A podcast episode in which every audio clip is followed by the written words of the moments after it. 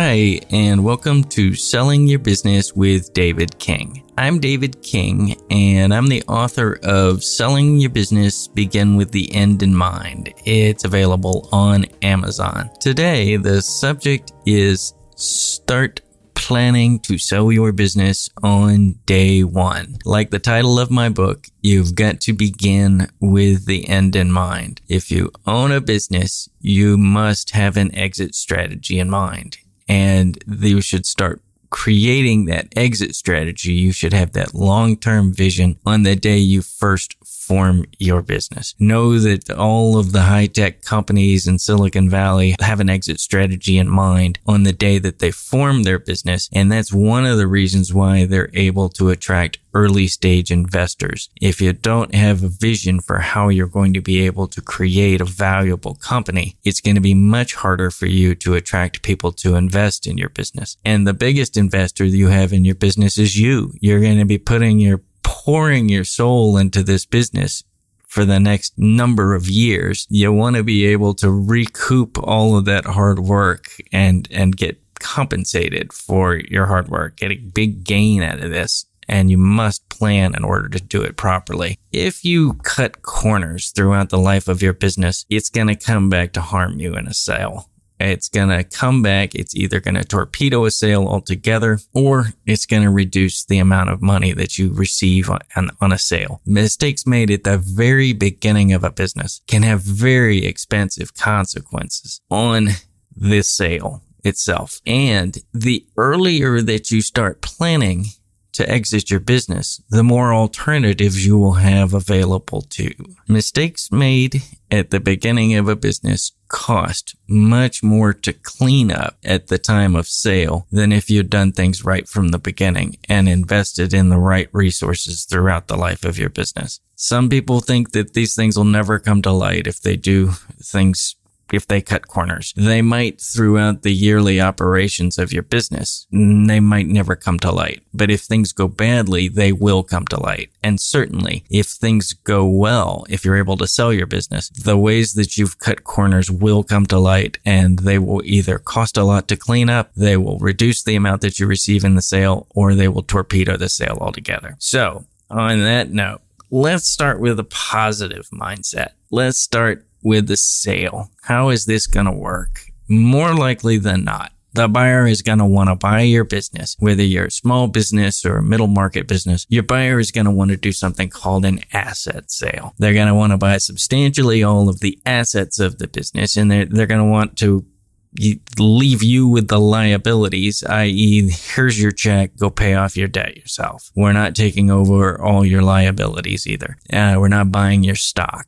We're not merging with you. We're buying substantially all of your assets. And with all of those assets, we're going to be able to run the company. It doesn't just mean tables and chairs. It means all your contracts. It means your intellectual property. It means your name, your phone number. It's everything, lock, stock, and barrel. So the the the physical process of transferring ownership of a business is identical no matter how you do it. You hand over the keys, they take over everything. But the legal form of this is done differently in an asset sale and a stock sale or a merger. So more likely than not, with small companies, with middle market companies, it's going to be an asset sale. So let's use that in mind when we think through the one of the first decisions you're going to make, which is what form of entity am I going to choose? And here's the basic truth is that you're going to have an asset sale more likely than not. So you want to choose a form of business which is known as a flow through from a tax perspective, a flow through form of company. And a flow through business means that there's no tax at the corporate level. There's only tax to the owners of the business. It flows through to the owners in proportion to their ownership. Um, if you have a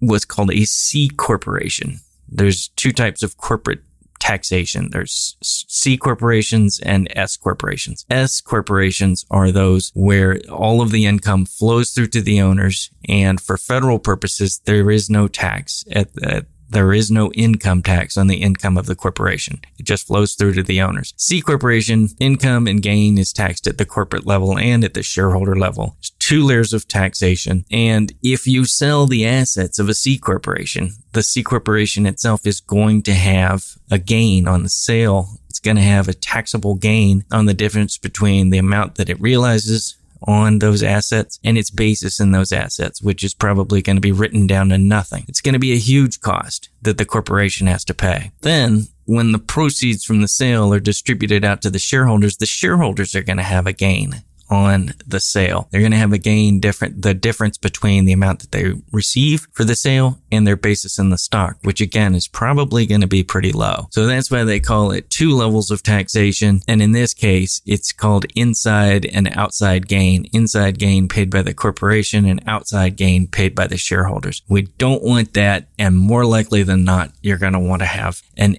S corporation. And if not an S corporation, some other form of business where taxes flow through to the owners. Here's the simple first lesson to learn from that. You need a good CPA on day one or even before you form your business, you need the right CPA, not someone who's just done your tax returns or represents individuals, someone who serves businesses, who knows corporate taxes, who's qualified to represent you. And so talk to several CPAs. It may be that your current CPA is good for doing your personal returns, but not sufficiently qualified to do your corporate returns. Every business owner must have a CPA, a good tax advisor. So, and when you form an entity, it's worth it to do it properly. It, especially if you're going to have other owners with you, use an attorney. Uh, people in my career as an attorney have come into my office having used LegalZoom to form a business. And it always winds up being a very expensive cleanup process because one, they've probably never read the forms that they got from LegalZoom. And two, LegalZoom doesn't adequately address the issues that they have on the table. Creating an entity properly is not expensive. Cleaning up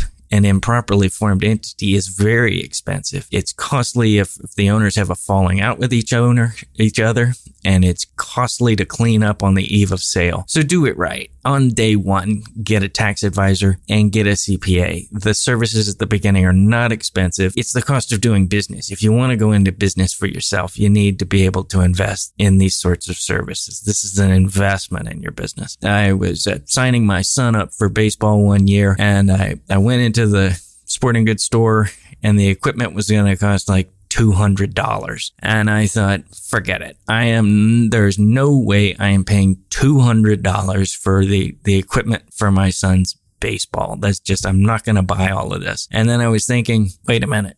I can either pay $200 today or I can pay $150 today and come back tomorrow and buy the other $50 worth of stuff, which he's going to need to play baseball. You need the full services of a CPA, you need the services of an attorney to help you form your business. And CPAs often don't charge for general advice at the beginning of your business. They'll give you some some general advice, hoping that you'll come back and use them for their tax returns. You know that you can go ahead and engage them as your as your accountant. Um, so it's not costly to do this right. It is costly to do it wrong. And if you do it wrong and create the wrong form of entity, you can wind up paying dearly on the sale. So don't rain on the parade when it comes time to sell your business. The list of forms of business entity include a, you know, sole proprietor. That means you operate business as yourself. No, no separation between you and any legal entity. You're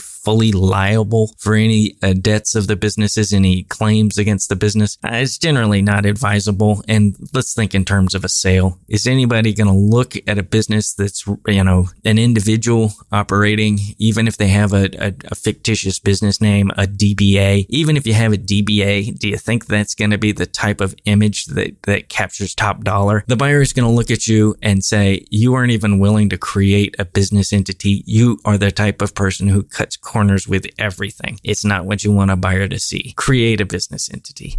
Similarly, a partnership. Partnership is the same thing as a is a sole proprietorship, but it's an association between two or more people. And it's even more likely to be screwed up than a sole proprietorship because you've got all these different people who might take inconsistent actions. If you're going to have multiple people involved in a business, you absolutely must have some form of business entity. And a business entity means either a corporation, which is the standard choice for most businesses, uh, a limited liability company. It's a newer option that states offer or a limited partnership. Now, there are tax reasons and non-tax reasons for choices of the different business entities. You can walk through these issues with your attorney, with your, with your accountant. You can choose one entity and then be taxed in the other form. An LLC can be taxed as a partnership or an LLC can be taxed as a corporation. If you're the sole owner of it, of an LLC, you're the only person who own it. Or if you and your spouse are the only person who own an LLC, well, then it's, it's disregarded altogether and it's just like a sole proprietorship. So all of this is somewhat complicated, but not difficult. It's elementary stuff for a tax advisor, for a CPA, and for an attorney. Don't do this on the cheap and read this on the internet and try and do it yourself. It's just not hard and it's extremely costly if you do this wrong and try to sell your business. But just keep this in mind. It's going to be an asset sale. You're not going to want two levels of gain. The standard choice for many reasons is a corporation. And then this is kind of off the subject of a sale, but a corporation is generally a, a much more, it's got more history in terms of its existence. It's been around for longer. There are more statutes on the books. There are more cases that have been decided um, in your state about corporations. So that means there's more legal certainty about the outcome of certain issues. If things come into dispute with your co-owners, you might have to rely upon some legal gray areas, whereas with a corporation, things have been more well established. A corporation is more like an American car, a Japanese car. It's just standardized. Everybody knows what's under the hood. An LLC, each one is relatively unique. You've got this operating agreement that may or may not be like the last one. So it's harder to attract investors who are all going to want to look under the hood and see what you've got in your operating agreement. The stocks that you see traded on the securities exchanges out there. Yeah, what are they? They're stocks. They're from corporations. You don't see publicly traded LLCs generally. You don't see membership interests quoted on the on the Dow Jones. You you see stocks. So companies that are going to go on and become big are, corporations. Again, there may be a reason why an LLC is the best choice for you because you want to be taxed as a partnership, but that's usually a unique situation. If someone's told you to become an LLC, the question is why. If you can't answer why, you need to get a tax advisor to tell you why this might be good for you. If it's not, the default is a corporation. Next subject is your intellectual property. You want to protect your intellectual property just like you protect any other property, and even more so. A hardware business would not be very valuable if it didn't have locks on the doors and physical and, and electronic means of monitoring its inventory. Similarly, you want to protect your intellectual property. If you got a valuable name, if you got a valuable logo, you'd want to trademark them. If you've got valuable technology that's novel and you're going to want to file it, uh, you want to protect it, you may want to file a patent if you have something that's written material or some other forms of being reduced to writing, you may want to copyright it and protect it. Or if you've got something that you simply don't want to disclose to the, the, the authorities when you register a patent, or then possibly you want a trade secret. The formula of Coca-Cola is a trade secret. They just don't disclose it external to the company. In addition to intellectual property, there's other stuff that's valuable to your business that may not meet the traditional definition of intellectual property, but you still want to protect. That's your proprietary information, things like your customer lists or your business plans. You want to be able to protect that as well. So there's two different things to think of. One is registration. You want to protect them. And two, you want to have contracts in place with people who are going to have access to your intellectual property. You're going to want to have your employees all sign something called a proprietary information assignment agreement so that everything that they create while they're working for you is clearly assigned to the business. And you're going to want to have your independent contractors similarly sign agreements where they're not going to take your intellectual property out from under you. So get these types of agreements in place so that you can show them to your buyer. It's not hard to get your employees who anyone who wants to come work for you should be able to pledge that they're not going to take your intellectual property. And then when they create something, it's going to be the companies. That's the, the general nature of working for another business. So get the get the protection you need, go through this with a qualified attorney who knows intellectual property, and get the types of agreements in place from day one the types of agreements that you need from day one in either, you know, an intellectual property attorney or many general corporate attorneys can provide you with the type of proprietary information agreements that you need to use with your employees. Protect your intellectual property. If someone else uses your intellectual property, another business is allowed to use your intellectual property, then there should be a proper license agreement. If you use someone else's intellectual property, then you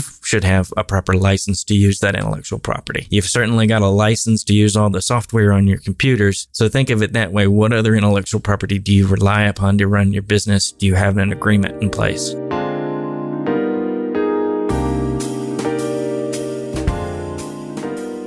The next subject is capitalization, and that is simply put, the ownership of the business. And you'll hear either investors, owners, uh, buyers of the business want to see a cap table. It's basically just a chart showing who the owners of the business are, how much they own, and if the shares were issued by the company, how much do they pay for those shares of stock? A cap table and the, the basically the capitalization of the business is not hard to keep straight. It's not hard to keep right. It's, but it's of paramount importance to a business. If you've got a screwed up cap table, then you've got an expensive problem to clean up. For example, I've had people come into my office after years of operating and they, they speak in terms of percentages. Well, I promise so and so 50% and so and so 10% and them a 15%. And soon you're over 100% because they've quoted these at different times. They, and they haven't understood exactly what it means to quote percentages. It's not difficult to understand capitalization and I'll speak in terms of a corporation. The number that matters in terms of percentage of ownership, the denominator. Think of pizza dough.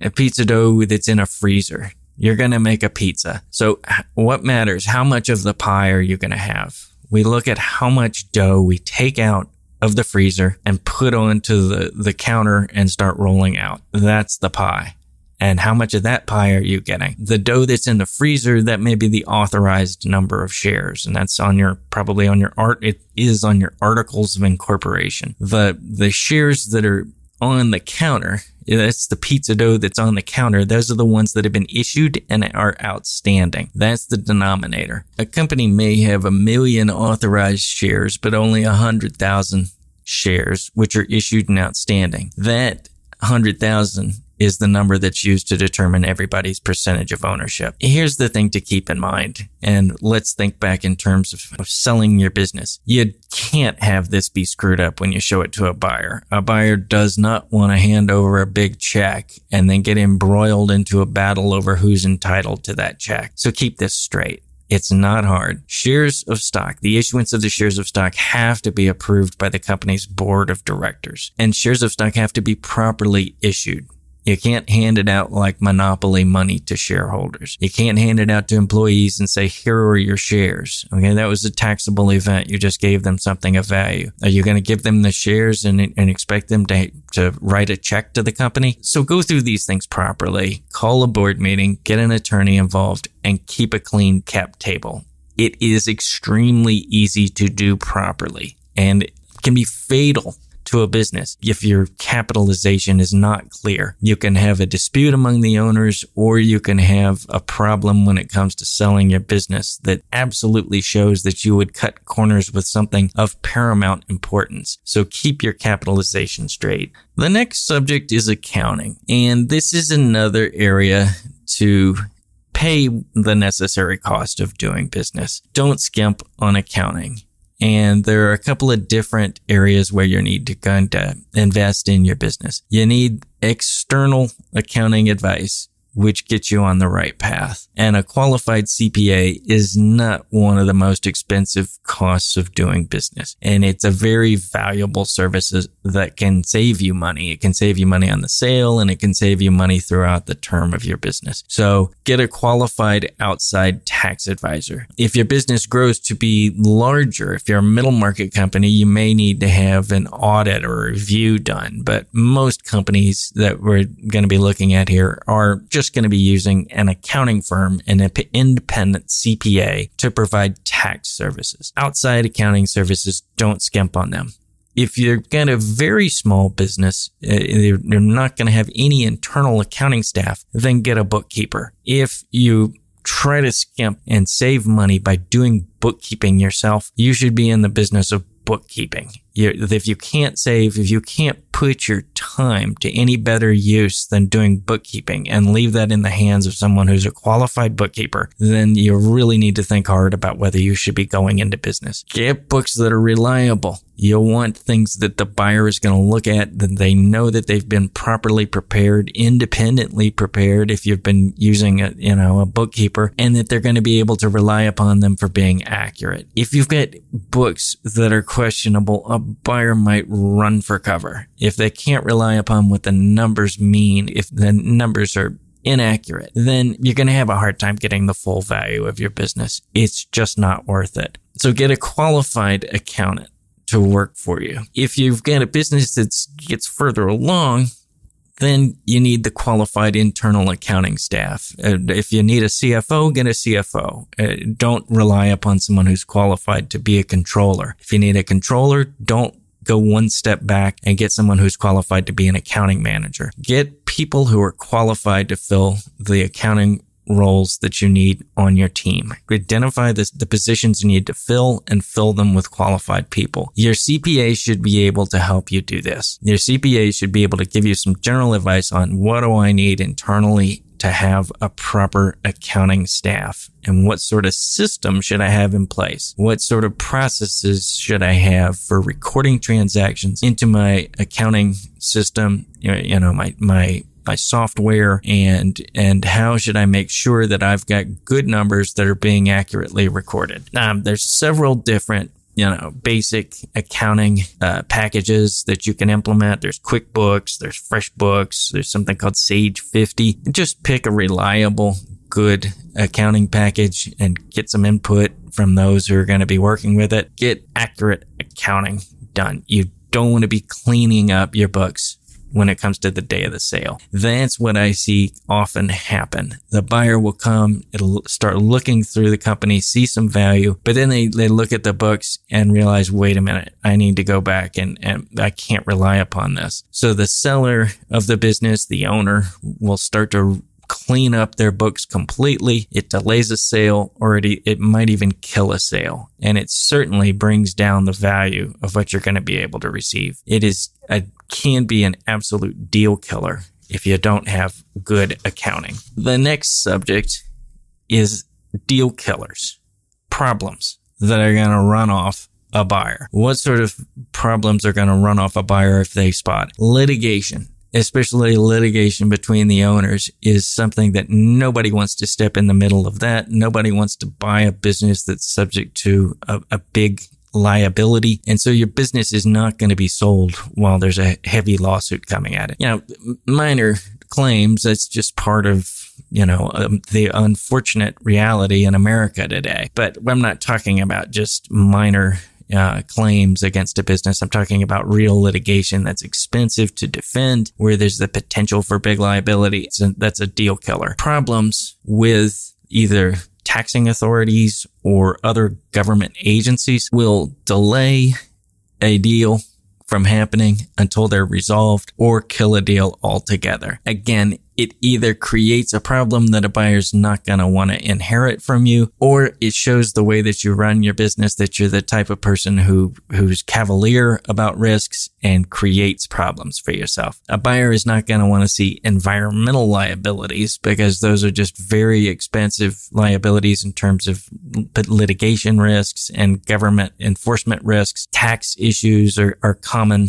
government issues as well. So try to avoid these issues as best as you can. Try to avoid deal killers. Next subject is incentivizing your employees to support a sale. You don't want to be in the process of selling a business or looking to sell your business and lose your best people. So there's ways to incentivize them to, to stick around to help you build the value of your business while they're working for you and to stay until there's a successful sale of the business. One is just giving them a stake in the company, giving them some ownership, and there's multiple different forms that can take. On the flip side of that coin, you want to disincentivize your employees from working for competitors. You want to include within your proprietary information agreements that they sign when they come work for you, include non solicitation clauses so they can't poach other employees to come with them and they can't poach customers uh, and get the your vendors to go work with them. You want to protect your business as well as you can uh, with these types of agreements. If you get close to the period of sale and you want to incentivize people to stick around without letting any of your employees get the idea that the business is going to be for sale, you can award your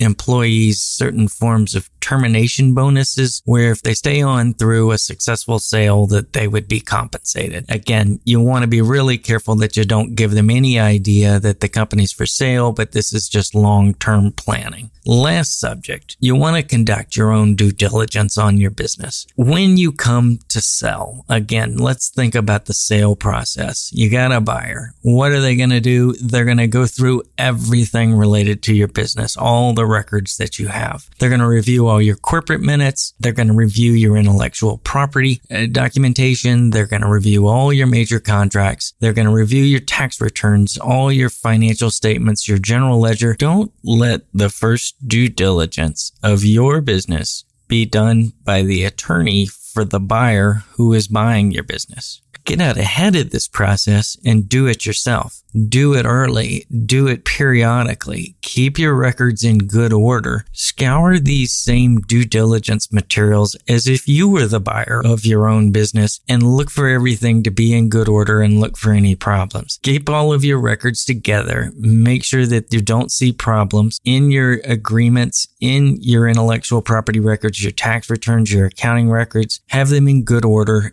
and you will be in a much better position to sell when a buyer comes along. I've covered a lot in this episode because there's a lot to cover and get correctly when you first start a business. So if you'd like more information about this, please grab a copy of my book, Selling Your Business, Begin with the End in Mind on Amazon. With that, I'll sign off and see you next time.